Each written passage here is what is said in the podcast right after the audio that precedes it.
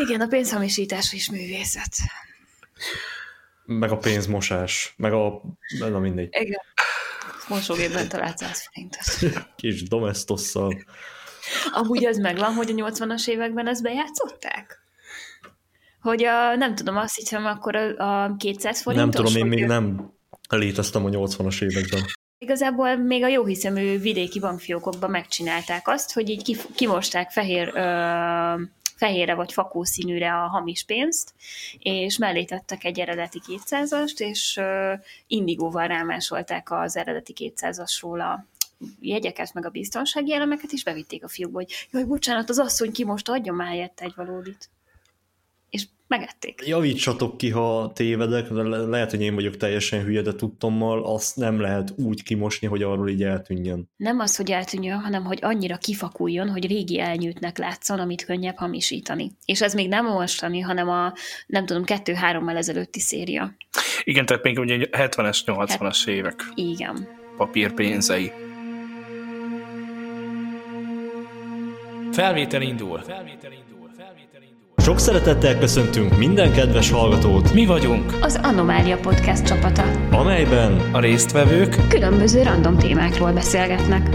Itt és most megígérjük, hogy rendszeresen jelentkezünk rendszertelenül. Ha kíváncsi vagy, csatlakozz hozzánk bátran! A rendellenes működés garantált. Jó szórakozást kívánunk!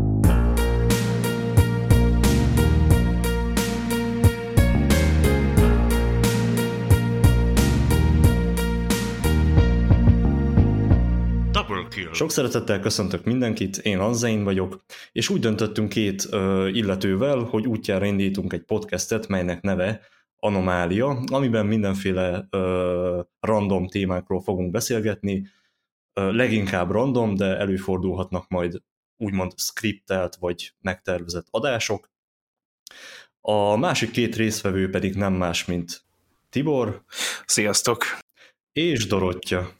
Sziasztok mindenki! Hát akkor úgy néz ki, hogy ma nagyon felkészültünk igazából. Maradjunk annyiban, hogy ez egy ilyen pilot epizód. Hogy egy kis profizmust is belevegyünk a történetbe, az elmúlt jó pár évemet ugye kihagyás jellemezte, tehát nekem azért van némi speaker múltam, amire nem vagyok büszke, legalábbis, hogyha majd ezt az adást megvágom, meg visszahallgatok. Na majd, ha az én múltamról elkezdek mesélni. Fiatal voltam, kellett a pénz, vagyis miről beszélünk? Ja, igen, talán még azt is megemlíthettem volna, hogy ti egyébként egy pár vagytok. Ha esetleg nem tudtatok volna róla. Hát igen, vagyunk egy pár. Itt nem vagyunk poliámorok. Micsodák? Igen. Poliámorok. Na majd ezt írd meg nekem, hogy mit jelent. Szeretnek többet, hogy ők is többen vannak.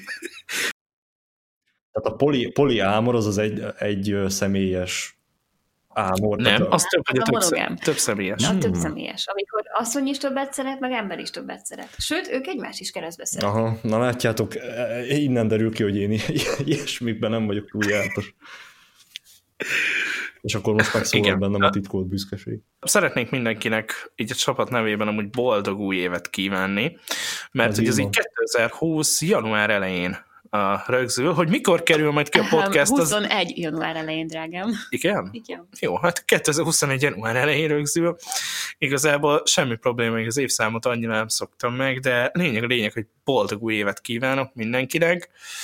Minden kedves hallgatónak. És bízunk benne, bocsánat, hogy belét folytam a szót, de bízunk benne, hogy azért ez a 21-es esztendő, ez valamivel, hát hogy is mondjam, csak pozitívabban fog telni, meg eredményesebben. Már nem úgy pozitívan, ja Istenem.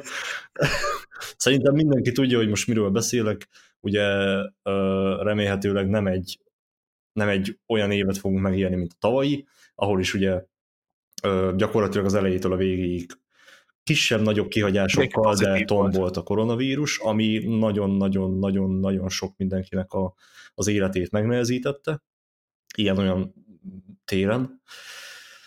Úgyhogy ja, bízunk benne, hogy az idei év az egyszerűbb lesz. Így van. És ha már itt tartunk, egyébként erről is beszélhetnénk majd valamikor, nem feltétlen a mai alkalommal, de egyébként azt szerintem elárulhatjuk, bár vétózatok le, hogyha nem így van, hogy mi már korábban, nem is olyan régen ugye, valami nyár vége, őszeleje, így valahogy, de próbálkoztunk tehát ennek az adásnak a felvételével, és hát nagyon-nagyon... Volt még bőven áprilisban. Volt. Bőven április, így van. Áprilisban. Aha, akkor még a memóriám is olyan, mint az aranyhalé, jó? Ragyogó ötlet volt ez a Podcast TV, ez a rosszoljuk be Anzeint. Nézd, a memóriáddal nincs baj, az időérzékel, az másik kérdés, de az általában a férfiaknak nincs. Szerintem mi nem kellünk ebbe a podcastbe. Szerintem általában... legyen egy single cast, és akkor majd Dorka így dumál. Elmondja, hogy mi... Elmondja, hogy mi az a poliamor, meg ilyenek. Tehát, meg ilyen hasznos hétköznapi tudnivalókat. Tudod, ez az általános műveltség. Persze, nekünk ez nincs meg. Addig örülj. Na, mindegy, én igazából ennyit szerettem volna hozzáfűzni. Ezt a kis bakizást az elején ezt nem direkt csináltam, esküszöm. Ezt majd már kikérlek. Semmit nem vágok ki, ez úgy kerül ki, ahogy mi most rögzítjük. Mármint melyik részét, vagy melyik részére? Semmit, úgy az elejétől tudom, mióta megint rekordtad. Tehát bármi, ami itt tőlem elhangzik, az felhasználható ellenem a bíróságon, tehát én igazából nem. Maximum a nagyon-nagyon-nagyon durva dolgokat, azokat majd kivágod. Igen. De hát nem lesz. Nem, abszolút, főleg a mai adásban még nem. Ez egy nagyon rövid bemutatkozó adás lett, illetve, bocsánat, adás lesz, tehát ez egy nagyon rövid bemutatkozó adás lesz, ahol azért így megpróbálunk magunkról néhány információt elhinteni, hogy promózni saját magunkat. Így van, hát pontosan gyakorlatilag, hogy hol tudtok megtalálni bennünket, hogyha alapesetben nincs podcast, mert hát sokszor lesz olyan, hogy nem lesz, azért megpróbálunk egyébként rendszeresek lenni, de hát ezt rendszertelenül fogjuk csinálni, úgyhogy lesznek hosszabb, rövidebb, inkább hosszabb kihagyások. Úgyhogy a lényeg, hogy szeretnénk, hogyha addig is tudnátok velünk idézőjelben tartani a kapcsolatot, hogyha kíváncsiak vagytok esetleg a tartalmainkra, melyeket így mi csinálunk hobbiként, és pontosan ebbe a kis dologba, vagy a mi kis világunkba szeretnénk benneteket így bevezetni így az első podcast alkalmával. Nagyjából így ennyi. Aztán tényleg nem szeretnénk ezt túlragozni, mert az elkövetkezendő podcastekben így, ahogy veszegetjük fel a részeket, úgyis egyre több dolog derül majd ki rólunk, hogy mi hogy látjuk a világot, hiszen nagyjából ez a podcast erről szól, hogy azért megpróbálunk véleményt nyilvánítani különböző dolgokban, megpróbálunk érdekes embereket hívni majd idővel, megpróbálunk olyan témákat elővenni, ami azért egy picit komolyabb, de megpróbálunk természetesen lazák maradni, hogy azért könnyen fogyaszthatóak is maradjunk. És akkor itt szegezném egyébként Anzeinhez az első kérdést, azaz Dávidhoz. Aha, így van, ezt akartam mondani, hogy egyébként engem nyugodtan lehet így is, meg úgy is szólítani, tehát egyébként keresztnevem Dávid, viszont az internet bugyraiban én Anzein néven vagyok jelen. Jó, oké. Hogyha már egyébként így Anzeinre telelődött a szó, menjünk egyébként ABC sorrendbe szerintem. Hölgyek ki az el... Akkor te kezded. Hát figyelj, én átadnám a lehetőséget Dorkának, mert én ilyen kis jó felhelyet. Igen, meg egyébként is hölgyek ki az elsőbség. Egyébként igen, tehát hölgyek ki az elsőbség, de ha mondjuk nem szeretnéd kezdeni, én is kezdhetem, nem arról van szó, csak gondoltam, felajánlom, tudod. De most ez ne röhögjetek. Könyörgöm. Na, tehát rájuk, ezt jegyezzétek meg, kettejükre az a jellemző, hogy én bármit mondok, én ki vagyok röhögve konkrétan. Tehát figyelj, mit tudom én, gumicsizma. Aha, most direkt beégettek, mi? Gondoltam. Hát figyelj, annyira általános látvány vagy te egy gumicsizmában, hogy ezen már nem tudunk röhögni. Kösz.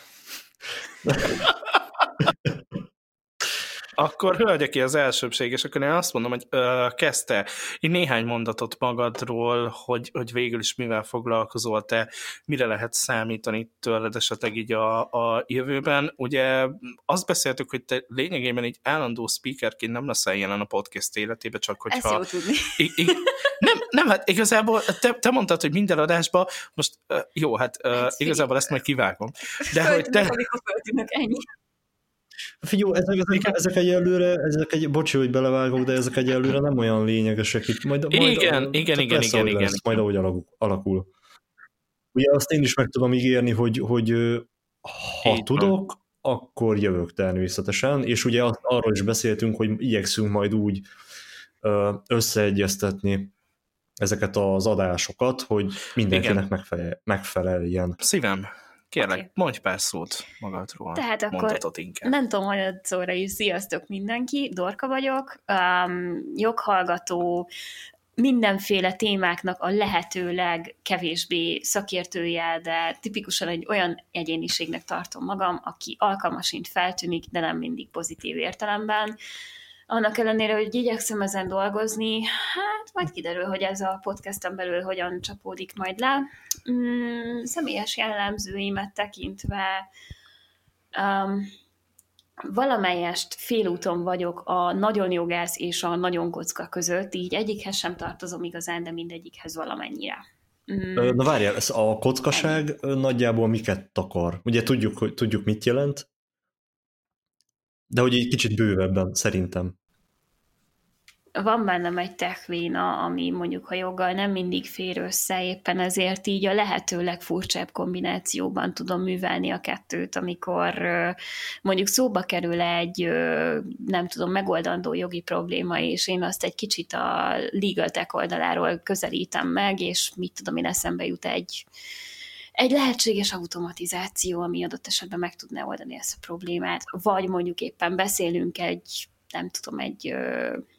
újfajta, mondjuk például egy újfajta podcast szoftverről, és akkor nekem bevillan, hogy alapvetően ennek mi lehet a jogi háttere, illetve hogy erre milyen például iparjogvédelmi vagy szerzői jogi dolgok vonatkozhatnak, vagy amikor nem tudom. Aha, tehát, hogy a tech dolgokról automatikusan eszedbe jutnak. Így kapcsolok egyikre a másikra. Abszolút világos. Tehát röviden összefoglalva, érdekel az informatika világa, és az ahhoz kapcsolódó jogi háttér. Tulajdonképpen igen, csak nem tudok magyarul. Tibi nagyon szépen össze tudja foglalni a mondani valómat egyfél mondatban. Ez egyáltalán nem gond, hogyha jó a beszélőkéd. Én úgy vettem észre, és egyébként saját tapasztalatom is van ebben, hogy a jogalkotás az egy olyan, nem tudok erre más szót mondani, egy olyan bonyolult és ilyen terjedelmes közlést használ, amit meg kell tanulni egyáltalán megérteni. Tehát én nem rejtem véka alá, hogy egyébként csomószor előfordul, hogy mit tudom én, harmadjára, negyedjére értek meg egy mondatot egy hivatalos dokumentumból, mert hát na, és nem azért, mert mit tudom én, nem jártam ki a 8. osztályt, hanem mert magára a jogalkotás, tehát maga a jogalkotásnak a nyelvezete, meg a fogalmazása, az ilyen, az igyekszik a lehető legpontosabb lenni mindig minden körülmények között, és épp ezért nagyon, nagyon, hogy is mondjam, bonyolult tud lenni. Tényleg nem, most így hirtelen ez a szó, ami eszembe jutott. De... Ezt így van, és jól látod a célját is. Tehát minél pontosabban lefedni az adott kérdést, és minél pontosabb választ adni rá. Hogy nem igen, pont azért, hogy minél kevesebb kiskapu legyen. Illetve minél kevesebb kérdés legyen. Hát igen, csak ez egy kétélű fegyver, mert pont, hogy abból adódhatnak kérdések, hogyha valami nem teljesen érthető egy adott szövegben. Tehát igazából ezért mondom, hogy kétélű fegyver. Igen, csak itt meg visszajön az, hogyha már van ennyi jogász az országban, akkor legyen már nekik valami munkájuk. Fura ez egyébként, mert tényleg fontos, hogy a lehető legpontosabban legyen megfogalmazó valami. Amiből egyenesen következik, hogy az a megfogalmazás az nem feltétlen rövid. Vagy nem feltétlen használ... Nem feltétlen a legegyszerűbb szavakat és kifejezéseket használja. Így van, tehát nem feltétlen a közérthetőségre törekszik, hanem inkább én azt vettem észre, hogy van egy cikk, vagy inkább fogalmazzunk úgy, hogy egy leírás, ami különböző jogszabályokra mutat. És azokban a jogszabályokban, hogyha te nem mozogsz otthonosan, akkor természetesen, mint átlagember, eltévedsz. Így van. Igazából a jogászok kettő dolgot csinálnak. Egyrészt ebben a kérdéskörben egyrészt értelmeznek, másrészt rostálnak. Tehát, hogyha már tehát egy rutinos jogász, hogyha ránéz egy szövegre, akkor nagyjából már megtalálja azokat a vezérszavakat, amik mellett ugye könnyebb kibogozni a dolognak a valódi velejét. Na most az, amire ezt a rutint megszerzed, az évek kérdése. Tehát én 4 éve vagyok joghallgató, és 4 év alatt nem sikerült teljes egészében elsajátítanom ezt a szuperképességet. De biztos vagyok benne, hogy jó úton haladsz afelé. Hát vagy nem, de az biztos. Én 4 napot nem, és ezt most ne degradálásnak vedd, még véletlenül se, tényleg. De hogy én egyébként 4 napig se bírnám ezt elviselni. Hát most ez olyan, mint amikor te mondjuk leülsz programozni, és írogatod a különböző kapcsolzárójeleket egymás alá. És abból majd kikerekedik valami. De akkor, amikor ezt tehát folyamatban van, akkor én csak annyit látok belőle, hogy random karakterek így föltűnnek a képernyőn. Na most a jog is ilyen, hogy amikor tanulod, akkor még nem először, viszont amikor alkalmazod, akkor meg tök jól meg tudod használni az életben.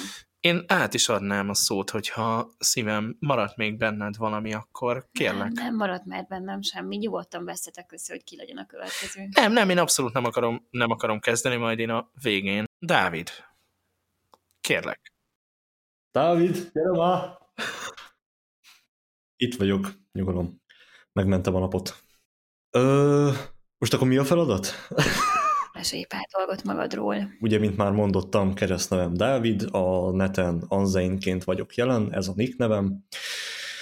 Hát én egy YouTube csatornát birtokolok, mondhatni, nem merek úgy fogalmazni, hogy üzemeltetek, mert azért az eléggé távol van még tőle.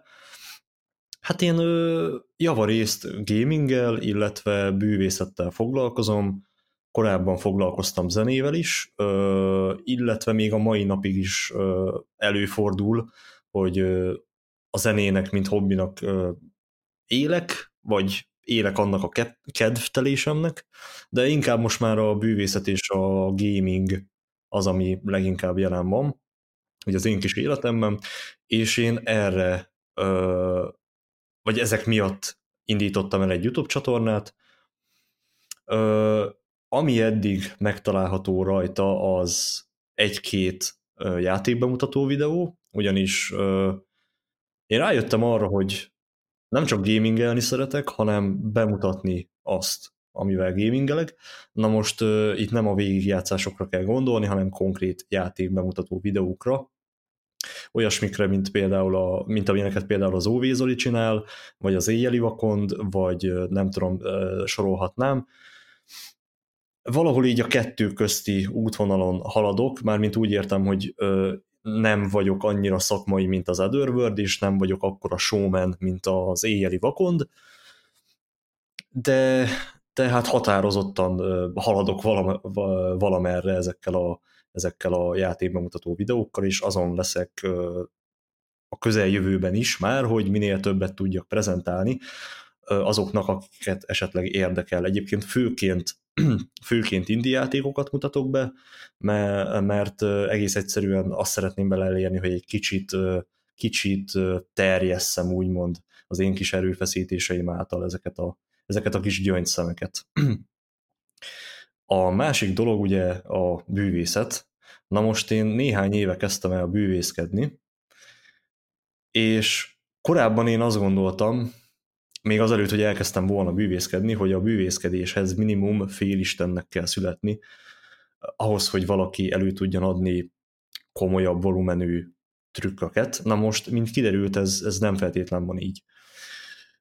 Annak idején rábukkantam Damien White-nak a csatornájára, ő egy nagyon tehetséges, profi, hivatásos bűvész itt Magyarországon, és ő is üzemeltet egy YouTube csatornát. Na most elkezdtem az ő YouTube csatornáját nézni, és hát kérlek szépen titeket, vannak tutoriál videói különböző fogásokról, technikákról, erről, arról, amarról, és ahogyan ezeket néztem, én rájöttem arra, hogy minden csak gyakorlás kérdése, és mindennek megvan a maga technikája, hogy hogyan mozgasd a kezed, hova tedd az ujjad, és a többi, ilyenekre kell gondolni. És úgy döntöttem, hogy én magam is megpróbálkozom ezzel, és azóta is csinálom, nem vagyok profi, ezt szeretném hangsúlyozni, egyáltalán nem vagyok profi, még csak nem is nevezném magam bűvésznek. Én egy bűvészetet kedvelő ember vagyok, aki saját maga is szeret trükköket tanulni, bemutatni másoknak, gyűjteni a pozitív élményeket ezzel kapcsolatban, ugyanis az egy fantasztikus élmény tud lenni, amikor begyakorolsz egy trükköt, előadod, és tetszik az embereknek. Szóval visszakanyarodva picit a YouTube csatornámhoz, nem túl sokat, de egy-két bűvésztrükk videót is láthattok ezen a csatornán. Továbbá magát a bűvészetet is szeretném majd egy kicsit folytatni, úgymond ezen a csatornán, tehát tervezek még trükkbemutató videókat. Meg hát ki tudja, amihez éppen kedvem szottyan, ugyanis azt azért nem rejtem véka alá, hogy egy eléggé ilyen, nem is tudom, hogy nevezzem, ilyen kis multiverzum van a fejemben, tehát engem nagyon sok minden érdekel. Persze van rengeteg minden, ami nem érdekel, viszont ami érdekel, arról rengeteget tudok, azzal nagyon sokat tudok foglalkozni, na. Ezt akartam még eredményben kinyögni, viszont már elég régóta én pofázok, úgyhogy én így pontot is tennék a mondanom végére, dióhéjban ennyi. Amit elfelejtettem mondani, az az, hogy így real-time egyszerűen nem tudom figyelni, és itt megint az időérzék jön képbe, nem tudom figyelni, hogy mennyi ideje dumálok, illetve hogy mennyit őzök. Na most az őzés, a sajnos így benne van a pakliba, úgyhogy mindenkitől elnézést kérek, aki így nem tudom, allergiás az őzésre, egyébként én is az vagyok, annak ellenére, hogy én magam is csinálom. A helyzet, hogy nagyon sok podcastben hallom, és igazából profi podcastereknél is, és itt tényleg nem akarok senkit megbántani, hallgatok egy párat, ami, tehát ahol azért viszonylag sokat őznek, viszont a tartalom elviszi a hátán. Mi is egyébként igyekszünk majd az idők során fejlődni, minél kevesebbet őzni, felérni, akár minőségben, hangminőségben, tartalmilag, természetesen, tehát az első pár részt az arról fog szólni, szerintem csettünk, botlunk, mert egyébként az Encastert én nem tudom még kezelni, a többiek még nem értik, hogy alapvetően mi a francot próbálok művelni egyébként az Encasterre, meg ezzel az egész szoftverrel. Meg egyébként a vágás, és szerintem így az első időkben azért lesznek majd kísérletezgetések témákkal is, tehát hogy de tényleg próbálunk felnőni egyébként a feladathoz, és köszönjük szépen annak, aki egyébként így velünk tart, hogyha következhetek én, akkor hát is persze, egész nyugodtan. Király. Hasonlóképpen egy ilyen nem tudom erre a megfelelő szót, de tényleg egy ilyen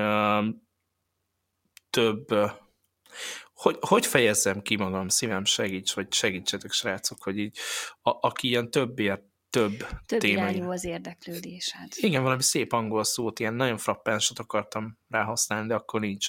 Jó, oké, hát akkor több irányú. Hát az nincs, akkor nekem se jut eszembe. Több irányú az érdeklődésem. Ajaj. Ezt én lehet, hogy még másképp fogalmaztam volna meg. Nagyon sok minden érdekel. Sok érdeklődés, tehát széles az érdeklődés. Igen, ne ragozzuk túl, zenétől kezdve az informatikán át. Az elmúlt pár évben az egészségügy is teljesen így az érdeklődésem és az irányításom, nem, sajnos nem, alatt van. Hát akkor kezdjük ott, hogy alapvetően így a műsor elején már mondtam, hogy van némi speaker múltam. Régen még volt ez az óriási internetrádiós őrület. Én akkor próbáltam ilyen interjús műsorokat csinálni, és egyébként Dáviddal, Anzeinnel akkor kezdett bimbózni a kapcsolat. Igen. Ez jó már tényleg. Igen. Erről még én sem tudok. Még mindig nem meséltétek el nekem, hogyan ismerkedtetek meg.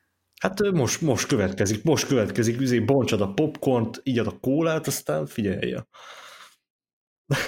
De azért most már így ilyen felvezetés után elvárom, hogy izgalmas legyen a történetetek. Úristen. Hát amúgy nem hozzá. Tehát volt annó a Saláta magazin, és elkezdtem csinálni egy ilyen reppes műsort, ahová különböző vendégeket hívtam. Ugye maga ez, hogy Saláta magazin? Na, ez nem egy olyan fórum volt, ahova szakácsok jártak fel megvitatni a vegetáriánus ételeknek a receptjeit. Ez egy magyar hip-hop zenei fórum, olyasmi, mint a hiphop.hu, csak valamivel összeszedettebb és kulturáltabb. Volt, ugye? Ez megszűnt már, ugye? Igen. Idestova, nem is tudom, 12 éve. Szerintem ebben nem menjünk bele egyébként, hogy melyik volt a kultúráltabb, meg összeszedettebb, mert akkor itt véletlenül valakit még megsértünk, ami egyébként ja, nem ez volt a célom egyébként. Figyelj, neked nem, de nekem igen. Szóval, ha... Nagyszerű. Szóval tényleg nem menjünk bele, hogy melyik volt az összeszedettebb. Hip-hop fórum, hip-hop zenével foglalkozó portál, illetve volt ezen egy fórum is, ezen az oldalon, és elkezdtem csinálni egy rádióműsort, több internetes rádión át ívelt, azt hiszem egy ilyen jó másfél évig ez a történet. Rap Life néven futott, az a durva, hogy még megvannak erről az archívok, és nem vagyok rá büszke, viszont nagyon jó nyelv. Úristen, nem. Szóval nem vagyok rá büszke, de megtörtént, és számomra egy olyan időszak az életemben, ami nekem tényleg sokat adott. Abban a szempontból, hogy rengeteg embert ismertem meg, többek között téged is, Dávid. Ez történt egyébként 2010-ben, vagy lehet, hogy 2009 végén, de szerintem inkább 10, és idestova szerintem már egy jó 10 éve tart a mi kis barátságunk, hogyha fogalmazhatok így. És nem? Jó, oké, nem tart. Nem akartam amúgy megtörni a sztorinak a folyamát. De sikerült. Semmi baj. Szóval különböző vendégeket hívtam, és hát ugyanígy beszélgettünk, csak akkor ugye zenék megszakították a kis blokkokat. Nagyon-nagyon amatőr technika volt egyébként, tehát azt tudni kell mindenkinek, hogy ezekre a műsorokra, ezekre az adásokra már tényleg nem vagyok büszke. Sem beszédtechnikailag, sem pedig úgy egyébként a minőségére, de aztán egyébként következett pár év kihagyás, én ugye zenével foglalkoztam, mint hobbi szinten, főleg egyébként dalszövegírás és rappelés. Valamint újabban elkezdett érdekelni egyébként az alapzenegyártás is, továbbá mixing, mastering, és talán az utóbbi a fő tevékenység, ami az utóbbi néhány évemet meghatározta, hiszen ebbe fektettem a legtöbb energiát, a kompresszorok, az EQ-k, meg a mindenféle ilyen kis dolgoknak mentem utána. Lesz egyébként zenéről is szó, majd remélhetőleg csinálunk erről is a zenekészítésről egy nagyszerű tematikus adást, és akkor ebben majd... Én élnem. Nagyon élnem. Igen, én is. Úgyhogy ez tárban, srácok, lesz ez valamikor. Lehet, hogy még sikerül egyébként olyan vendéget is hozzá becsábítanunk, aki alapvetően hozzáértő, és nem csak hülyeségeket beszél, mint mi. De... És egyébként, bocsi, hogy belevágok, szerintem itt érdemes megjegyezni, hogy mi egy kötetlen podcastben gondolkodunk, ugye, ami szerintem az eddigiekből kiderült, egy alapvetően kötetlen podcastben gondolkodunk, viszont ettől függetlenül lesznek tematikus adások, de valahogy úgy kell elképzelni az egészet, hogy a témáján belül abszolút kötetlen. Tehát nem is tudom, hogy tudnám én ezt átadni. Tibi, kérlek, segíts!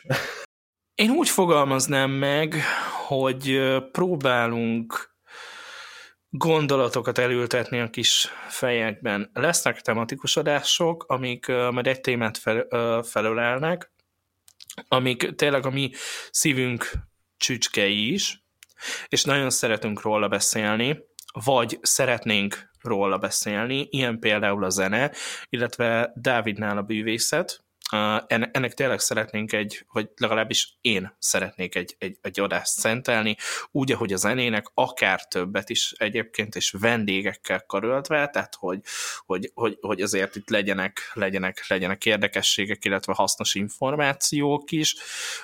Továbbá a kötetlenségét az adásnak azért szeretnénk olyan módon megtartani, hogy nem ragaszkodunk szorosan ahhoz a témához, ami épp abban az adásban van aktuálisan, hanem hogyha valami eszünkbe jut, és mondjuk muszáj kitekintenünk, mert alapvetően a folyamba beleillik, tehát a gondolat folyamba beleillik, van egy nagyon jó példa, és mondjuk az úgy gondoljuk, hogy érdekes lehet, akkor természetesen ezt meg fogjuk tenni, hiszen alapvetően az én célom legalábbis, és szerintem mondhatom azt, hogy mindannyiunk célja, hogy gondolatok megfogalmazása, elültetése a kis fejekbe, és alapvetően egy párbeszéd a hallgatók, illetve közöttünk. Hát igen, gyakorlatilag a kommunikáció bármiről, és tényleg bármiről. Az a lényeg, hogy mindig más és más témák kerülnek itt terítékre, tehát nem egy ilyen, nem ragaszkodunk egy nagy témához, hogy mit tudom én, filmek, játékok, nem tudom én, könyvek, és akkor csak filmes, csak gameres, csak könyves adásokat lehet csinálni, hanem bármi szóba jöhet.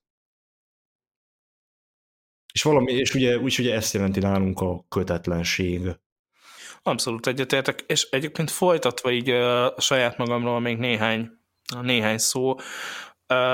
Ugye volt ez a zenei történet, és hát alapvetően egészségügyben dolgozom, mint alapvetően gyógymasszőr. Mindemellett egyébként az a durva, hogy informatikus is vagyok, tehát hogy a két témakör egyáltalán nem kapcsolódik egymáshoz, hogy valamilyen szinten szerintem igen. Mind a kettővel alapvetően tudsz életminőséget javítani, és életminőséget rontani. Tehát nagyjából én így tudnék párhuzamot vonni a két szakma között, és ez a több irányú érdeklődés, ahogy említettem már a bemutatkozásom elején, jellemzi gyakorlatilag az egész életemet, hogy próbálok mindenből egy kicsit meríteni, pont annyit, amennyi nekem elég. És ezeket valahogy az életemben úgy hasznosítani, hogy a saját magam számára is, és mások számára is valamelyest előnyös legyen. Hát így rólam lényegében ennyit, hogyha valakinek valamilyen kérdése merült fel, mert itt, nagy Isten, az évek során nem kapott volna belőlem eleget, vagy bármi, srácok? Dorka? Hát, holnap együttélés után szerintem nekem külön kérdéseim nem lesznek most, majd menet közben esetleg, ha eszembe jut. Oké, szívem, hát akkor köszönöm szépen így a csapat nevében is, hogy mondtál magadról is pár szót, ezennel akkor te is belettél mutatva.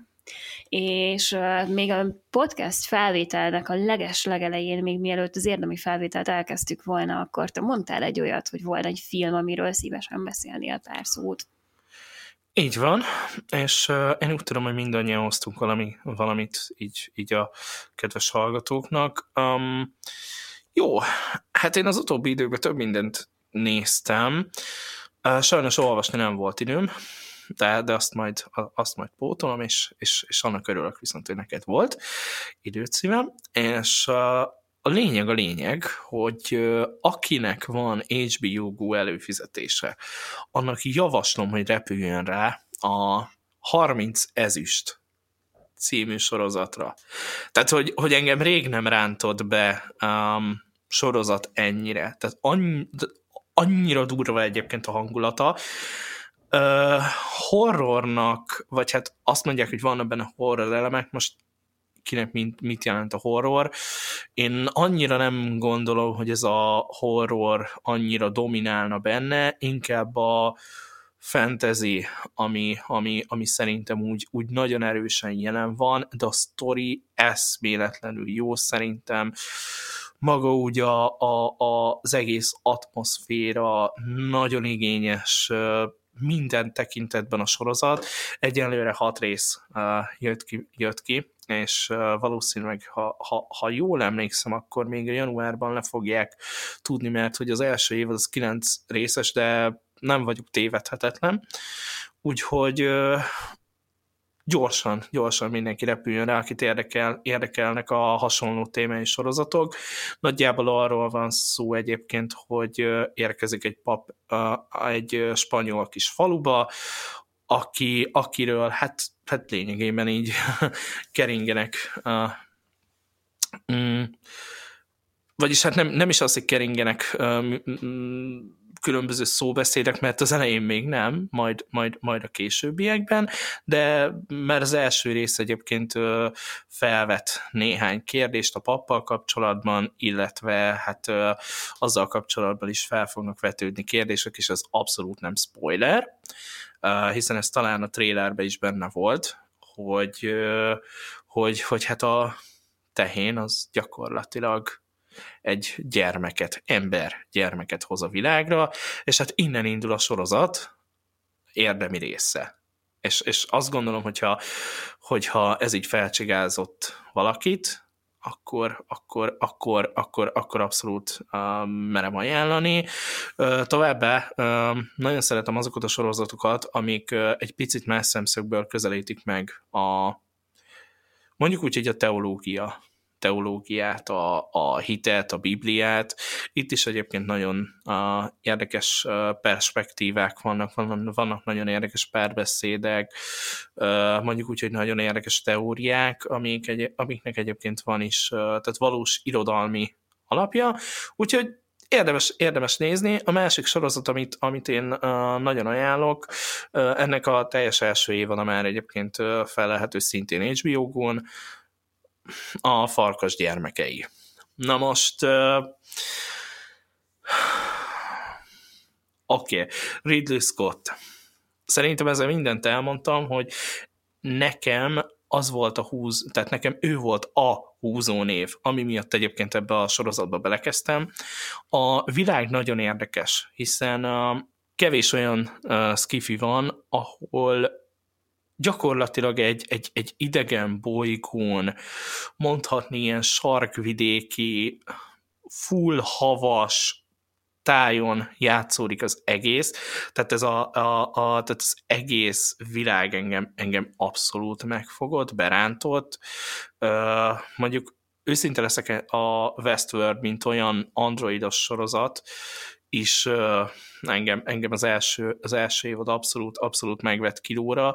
Itt is egyébként egy hasonló kérdéskört jár körbe amúgy a sorozat, és ez abszolút nem titok, hiszen a Ridley Scottnak a munkássága az nagyjából szerintem ezt a kérdéskört, vagy ezt a témakört járta körül az elmúlt időszakban, az elmúlt években, hogy igazából így a droidoknak vannak-e gyakorlatilag érzései, tehát ilyen tényleg ilyen emberszerű androidokat vitt a filmvászonra, és most sem tett másképp.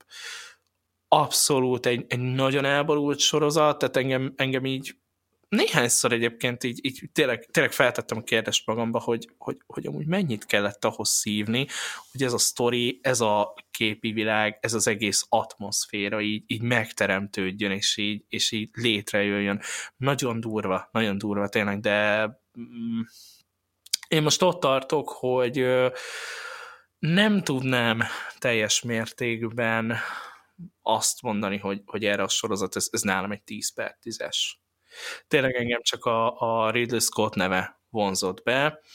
Vannak nagyon jó részek, és vannak ténylegesen unalmas jelenetek, már-már unalmas, azt mondom, epizódok is egyébként a sorozatban, de mindenképpen akit a sci-fi világa, illetve az androidos sorozatok, ezek a disztópiák, inkább így fogalmazok, érdekelnek, abszolút repüljön rá. Nekem ennyi. Szívem? Éppen most szerettem volna megkérdezni Dávidot, hogy... Ó, hát akkor Dávid, kérlek, mesélj! Tibi? Hát figyelj, Ridley Scottot én a 79-es Alien miatt nagyon szeretem, viszont az a durva, hogy minden más, ami így az ő nevéhez köthető, az vagy nem tetszett, vagy egyszerűen csak hidegen hagy. Viszont a 79-es első Alien film, ugye az eredeti, és hát nem is úgy fogalmaznék, hogy eredeti, hanem tényleg a leges-legelső, tehát a very first Alien film az nekem egy örök kedvencem. Nem csak sci-fi horror terén, hanem úgy unblock filmek terén. Tehát ez egy örök klasszikus, és én speciál nem tudom megunni. Öregszik a film, tény és való, hogy öregszik, hát jól öregszik. Így van, azt akartam volna mondani, hogy öregszik, de jól öregszik. Tehát azért ma már nem úgy ülsz le megnézni. Nagyon lassú a tempója a filmnek, viszont mind a mai napig én speciál ámulok és bámulok azokon a megoldásokon, amiket alkalmaztak a film készítése során. Egyetértek, maximálisan. A díszletek, a jelmezek, a színészek munkája az csillagosötös, tényleg. Ugye azzal a filmmel vált ismerté konkrétan Sigourney Weaver, aki ugye Ellen Ripley-t alakítja. Így van. És hát ugye Ellen Ripley egy ikonikus női főhős. Abban azért gondolom megegyezhetünk. Hát ha nem a legikonikusabb egyébként. Ha nem a legikonikusabb, valóban. Illetve meg kell néznem. Még egyszer mondom, azok a megoldások, amiket alkalmaztak, tehát bármit találtak Ridley Scotték annak idején ugye a forgatások alatt, vagyis a forgatások előtt, azt felhasználták díszletnek. Ilyenekre kell gondolni, hogy porszívócső, nem tudom én, vezetékek, kábelek, kukazsák, stb. Tehát gyakorlatilag potom pénzből felépítették a teljes díszletet. És az a pláne, hogy ez úgy a filmben nem tűnik fel, tehát nem hogy mondjam... Nem tűnik olcsónak. Nem jön át az, hogy itt egyébként ilyen tényleg nagyon olcsó megoldásokkal dolgoztak, mert azért úgy annak idején annyira nem voltak elengedve. És viszont a kreativitásukat meg kiélték annyira, hogy összetudtak hozni egy baromira pofás, baromira tetszetős sci-fi közeget, ugye magát a Nostromót, az űrhajót, amin játszódik a leges-legelső rész. Elképesztő. Tehát, hogy abban az időszakban az, amit az Alien megteremtett, az szerintem kiemelkedő. És azt gondolom, hogy mint atmoszférában a mai napig nem sikerült. Persze egyébként van egy-két sci-fi, ami megközelítés, ez abszolút ez egy szubjektív dolog. Én de nagyon magasan tartja a lécet. Magasan. Vagy a mércét. Az Alien. Abszolút. És én nagyon azt érzem, hogy az Alien széria óta Ridley Scott, hát nem tudok tőle olyan alkotást mondani, ami ennyire maradandó lett volna. Persze egyébként ő próbálkozott még 2010-ben a Prometheusszal, és egyébként az nem volt egy rossz próbálkozás, csak nekem az volt a baj, hogy... Hát... Jó, igen, erről lehetne vitatkozni. Most nem akarok erről vitatkozni egyébként.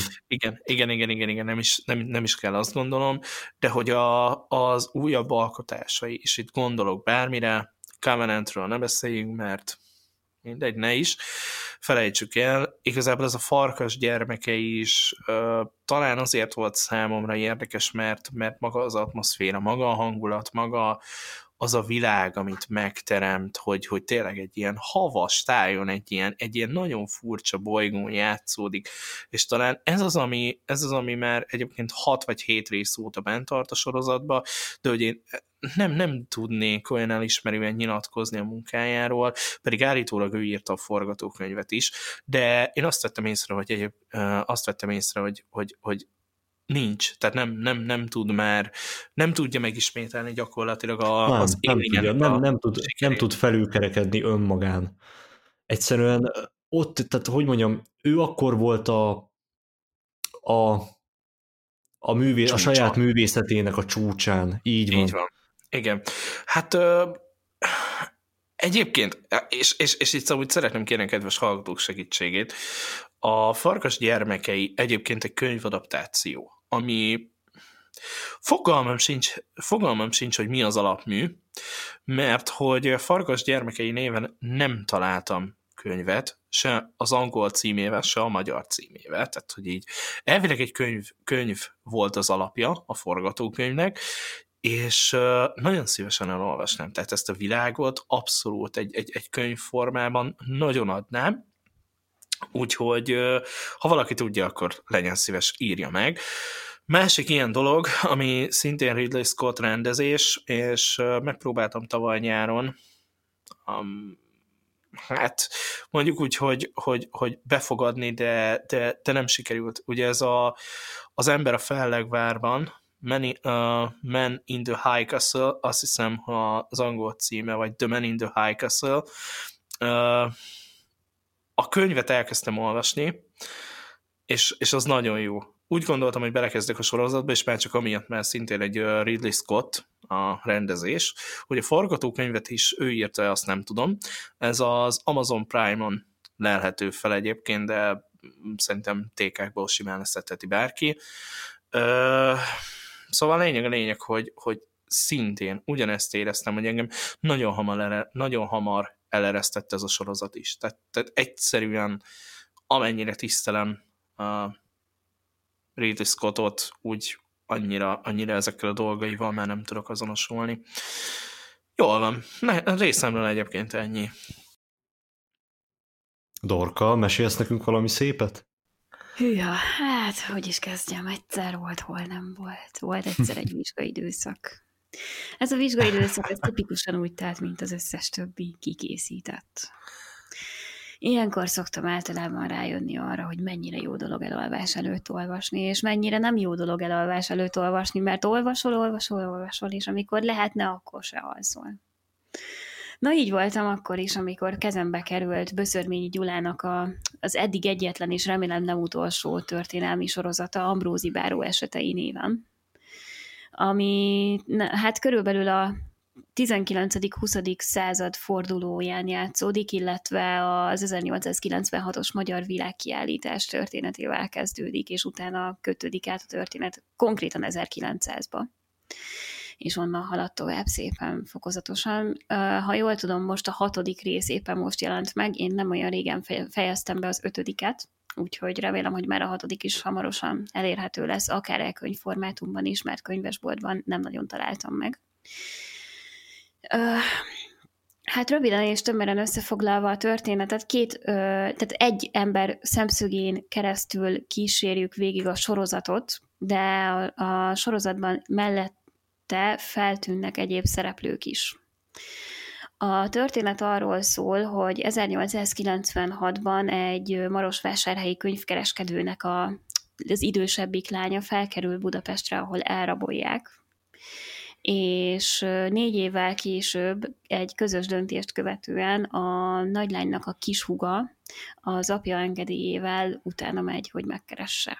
És összeakad az ország első, akkor még magándetektívjével, amiből aztán később magánnyomozó lett a magyar köznyelvben, és bár annak ellenére, hogy még mindig a 20. század fordulóján, tehát 19-20. század fordulóján vagyunk, és egy lányról beszélünk ráadásul, akinek ugye nőként még valami kevés joga van azon kívül, hogy szépen nézzen ki, és hímezgessen, és szépen zongorázzon, meg ilyenek. Ő már pedig a fejébe veszi, hogy ő megtanul magányomozni, és előkeríti a nővérét, akár a föld alól is.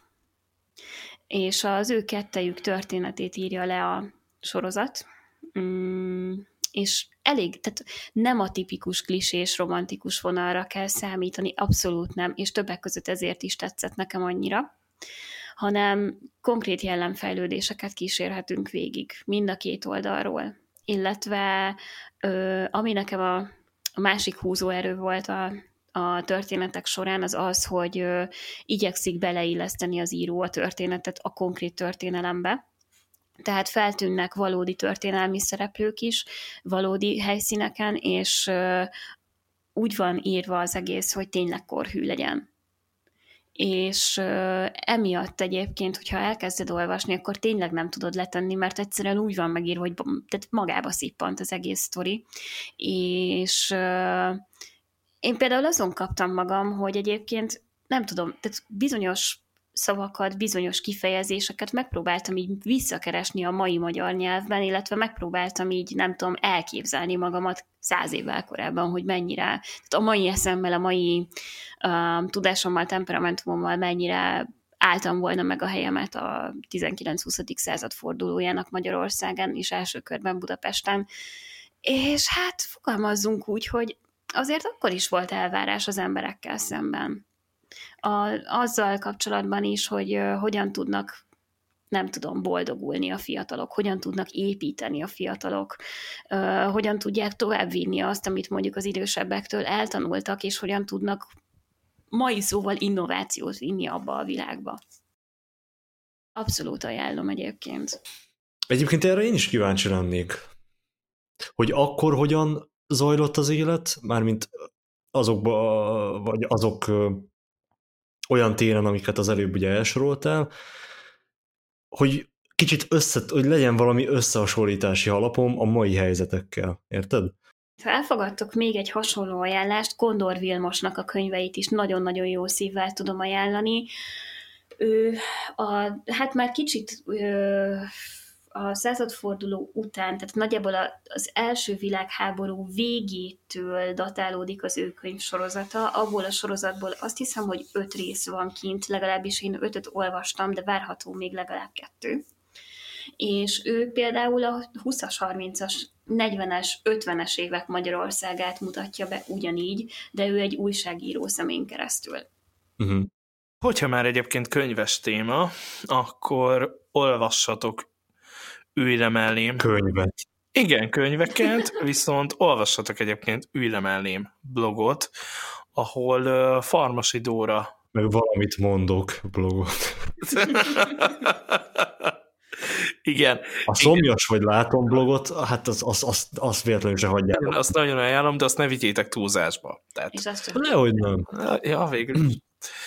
Szóval csak egy percre.hu, majd a leírásba egyébként ezt is mellékeljük. Olvassatok, tehát szerintem fantasztikus könyvajánlások vannak, és majd, hogyha sikerül összeszerveznünk, akkor a blog szerzője már biztos, hogy a vendégünk lesz, és akkor egy teljes adást legalább így a könyveknek tudunk szentelni. Kifejezetten várom egyébként, hogy mikor fogunk dumálni könyvekről, ugyanis nekem is van egy-két ilyen szívemcsücske könyvem.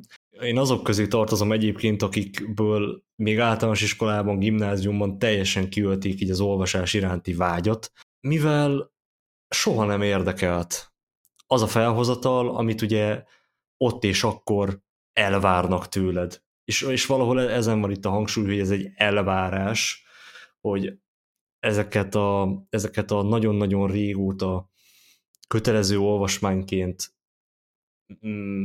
felcímkézett darabokat elolvasd, és megtanuld, és a többi, és a többi. Én ezt sose szerettem, ezt a fajta ilyen hozzáállást, és ez vonatkozik mindenre, amit az iskola képvisel, sajnálatos módon.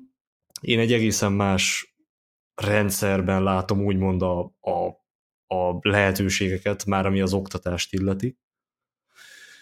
És hát...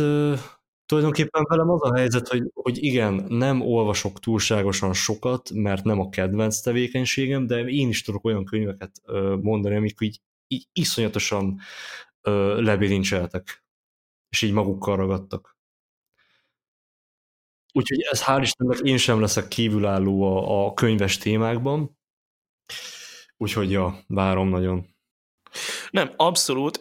Én szerintem nagyon sokszor beszéltünk róla, hogy hasonlóképpen látjuk, hiszen azt tegyük hozzá, hogy most nem arról beszéltünk szerintem, hogy nekünk mennyire rossz tanulmányi átlagunk volt, vagy bármit, hogy senki ne gondolja azt, hogy mi annyira lázadó gyerekek lettünk volna, hogy egyébként elítéltük az egész oktatást, csak sikerült egyébként belőlem is, ahogy az előbb Dávid is mondta, kijönni az olvasást általános iskolában. Tehát én totál nem értettem egyébként, hogy ötödik vagy hatodikban miért kellett olvasni egy olyan nehéz olvasmányt, mint az Egri csillagok. Tehát, hogy ez egy eszméletlen jó. Nem is az, hogy nehéz olvasmány, mert most mit jelent ez egy nehéz, hanem hogy egy fiatal gyereket ez egész egyszerűen nem érdekel. Persze biztosan vannak kivételek. 11-2 éves gyereknek nehéz olvasmány, tehát hogy a kezébe adsz egy 400 oldalas könyvet, mert az Egri csillagok az egyébként 300 plusz oldal, körülbelül, legalábbis emlékeim szerint. Igen, és hogy olvasd el. Igen, és akkor így olvasd, de egyrészt nagyon nehéz nyelvezete van, másrészt egyébként egy olyan kemény időszakról szól, amit te mondjuk 12 évesen nem biztos, hogy még felfogsz, igen. És ez nem biztos, hogy gyereknek az intelligencia szintje miatt van. Én egyébként ma már nagyon szívesen elolvasom, sőt, egyébként terveim között szerepel, hogy ezeket az olvasmányokat felnőtt fejjel újra fogom olvasni. De egyébként a következő olvasmányok, amiket így 7-ben, 8-ban ugye eléd raknak, az Aranyember, a Légyum, hát az Kőszívű ember fiai, tehát hogy igen, tehát hogy ez meg még hardcore-abb, tehát úgy gondolom, hogy először az olvasást szerettesd meg a fiatalokkal, igen, és akkor igen, aztán jönnek ezek a hardcore művek, én nem vagyok ellenük, tehát még egyszer mondom, én ezeket nagyon szívesen most felnőtt fejjel neki fogok esni, de én 10 évesen teljesen másban láttam, egy könnyebb nyelvezetű, olvasmányosabb témában. Így van. A téma az, ami nem mindegy. Ezek a témák, igen, nem feltétlenül érdekelnek egy fiatal gyereket. Legyünk őszinték. Igen. Akár egy Egri csillagok, akár egy Kőszívű ember fiai, vagy bármi. Persze, ha érdekelnek is, akkor egyrészt nem ilyen terjedelemben, másrészt pedig úgy, hogy akkor előtte tanuljanak róla, vagy legalábbis a gyerek el tudja helyezni a kis fejében, hogy ez micsoda. Mert azért egy skifibe se úgy ugrasz bele, hogy akkor, vagy egy fantasybe, hogy akkor semmilyen előképzettséged nincs arról a világról, hanem így szép lassan kiderülnek a dolgok. Na most az a baj, hogy egy 11-2 éves gyereknek ez mondjuk, tehát aki még nem egészen találkozott korábban ilyen jellegű történelmi írással, ez olyan szinten ingoványos talaj, hogy nem fogja tudni elhelyezni. És a másik meg, hogy ha nem tudja, hogy akkoriban hogyan éltek az emberek, és ez mondjuk tehát a könyvből, hogyha előtte nem tanultál történelmet, nem feltétlenül derül ki. Akkor csak összezavarja őt, és nem, tehát egy idő után annyira összezavarodik, hogy nem tudja érteni, akármennyire is szeretni. És ráadásul azért ott van 1-2 olyan jelenet, amit én mondjuk egy 11-2 éves gyereknek még filmen sem mutatnék, meg nem, hogy érzékletesen leírva egy könyvben. Igen, az volt a baj egyébként, hogy a történelem óránk és az irodalom óránk az abszolút nem egy korhoz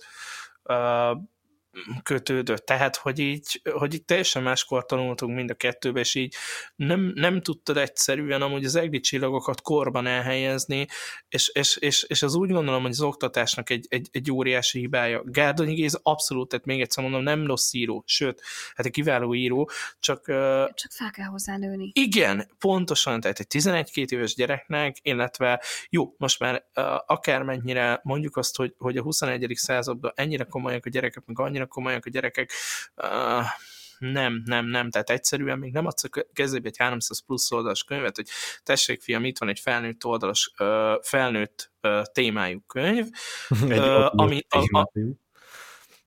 igen, igen, az egy másik téma.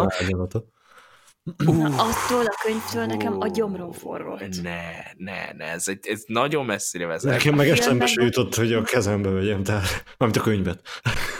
Nekem az aerobik edzőm ajánlotta, mert ott sírt egész edzés alatt, hogy neki kell egy Grey. Én meg már így kíváncsi voltam, hogy akkor ez most így mi az. Jaj, most könyörgöm, ne kezdjünk kell erről beszélgetni, és ott talán majd legközelebb. Mert én itt olyan lézselésbe fogok kezdeni, ami ilyen vége láthatatlan. De komolyan mondom. Ezzel 100%-osan egyet tudok érteni. Adjuk most a szürke 50 árnyalatát, meg a mindenféle egyéb megnevezésű klónját, meg ilyen árnyalata, olyan árnyalata, ugye mert mindenféle árnyalat van ma már, vagy mostanra már. Tehát a halál 50 árnyalat, meg mit tudom én. Na mindegy. Tényleg?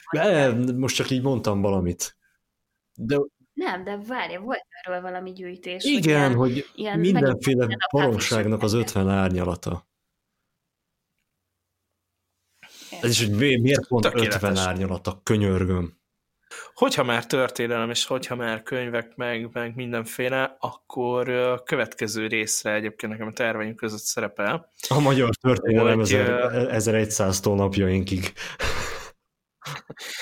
Akár, de én nem erre gondoltam, hanem arra, hogy megnézem a pozsonyi csatát, és akkor beszámolok róla. Mostanában egyébként elég sok mindenkit, hogy felborította a kis bioritmusát ez a film. Megmondom őszintén az enyémet is.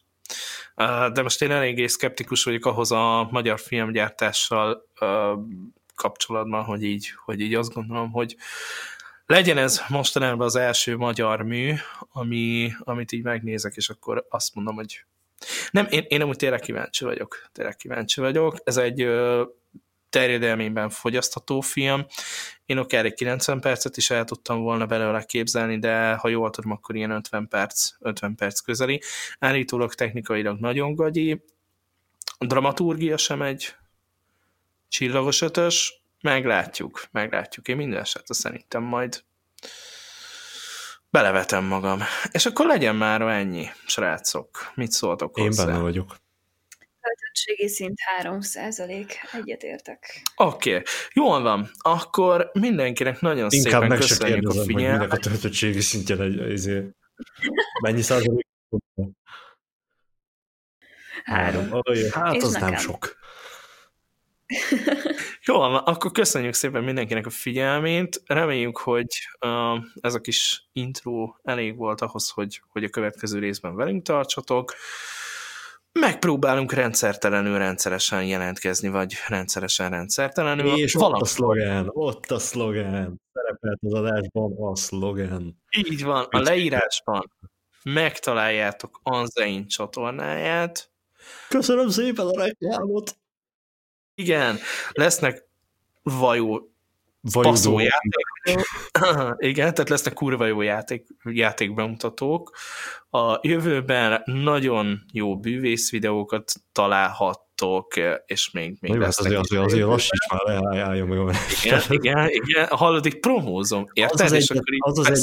Az egyetlen problémám, hogy olyan túl sok szabadidőm nem jut ezekre, viszont amikor jut, akkor gőzelővel csinálom, mert egyébként tényleg nagyon szeretem és nagyon élem. Ja igen, azért jelentkezünk egyébként rendszertelenül, mert egyébként Dávid Németországban dolgozik, tehát hogy ezt azért itt tegyük hozzá, hogy ő havonta egyszer talán itthon van kis hazánkban, mert egyébként büdös neki az anyaföld.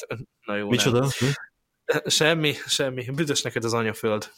Hát nem egészen erről van szó, de mindegy, ebben most nem kezdenek. Igen, ebben most tényleg nem menjünk bele, mert ez egy nagyon mélygödör. Jól van. Vére vezet a nyúlürege. Szokták volt mondani. Egyébként alapvetően külföldön melózom, viszont amikor itthon vagyok, akkor van egy teljes hét szabadidőm, általában. És olyankor tényleg valóban a hobbiaimnak élek általában, annak, amit szeretek, meg intézem a ilyen-olyan magánéleti dolgaimat, és mostantól fogva ugye egy fergeteges podcastnek a tagjaként szerepelhetek. Majd ide bevágok valami tapsefektet, jó? Hogy az jól van. Jól van. Na, király. Jól van, köszönjük szépen akkor mindenkinek a figyelmet, addig is legyetek jók, és vigyázzatok magatokra. Sziasztok! Sziasztok! Sziasztok!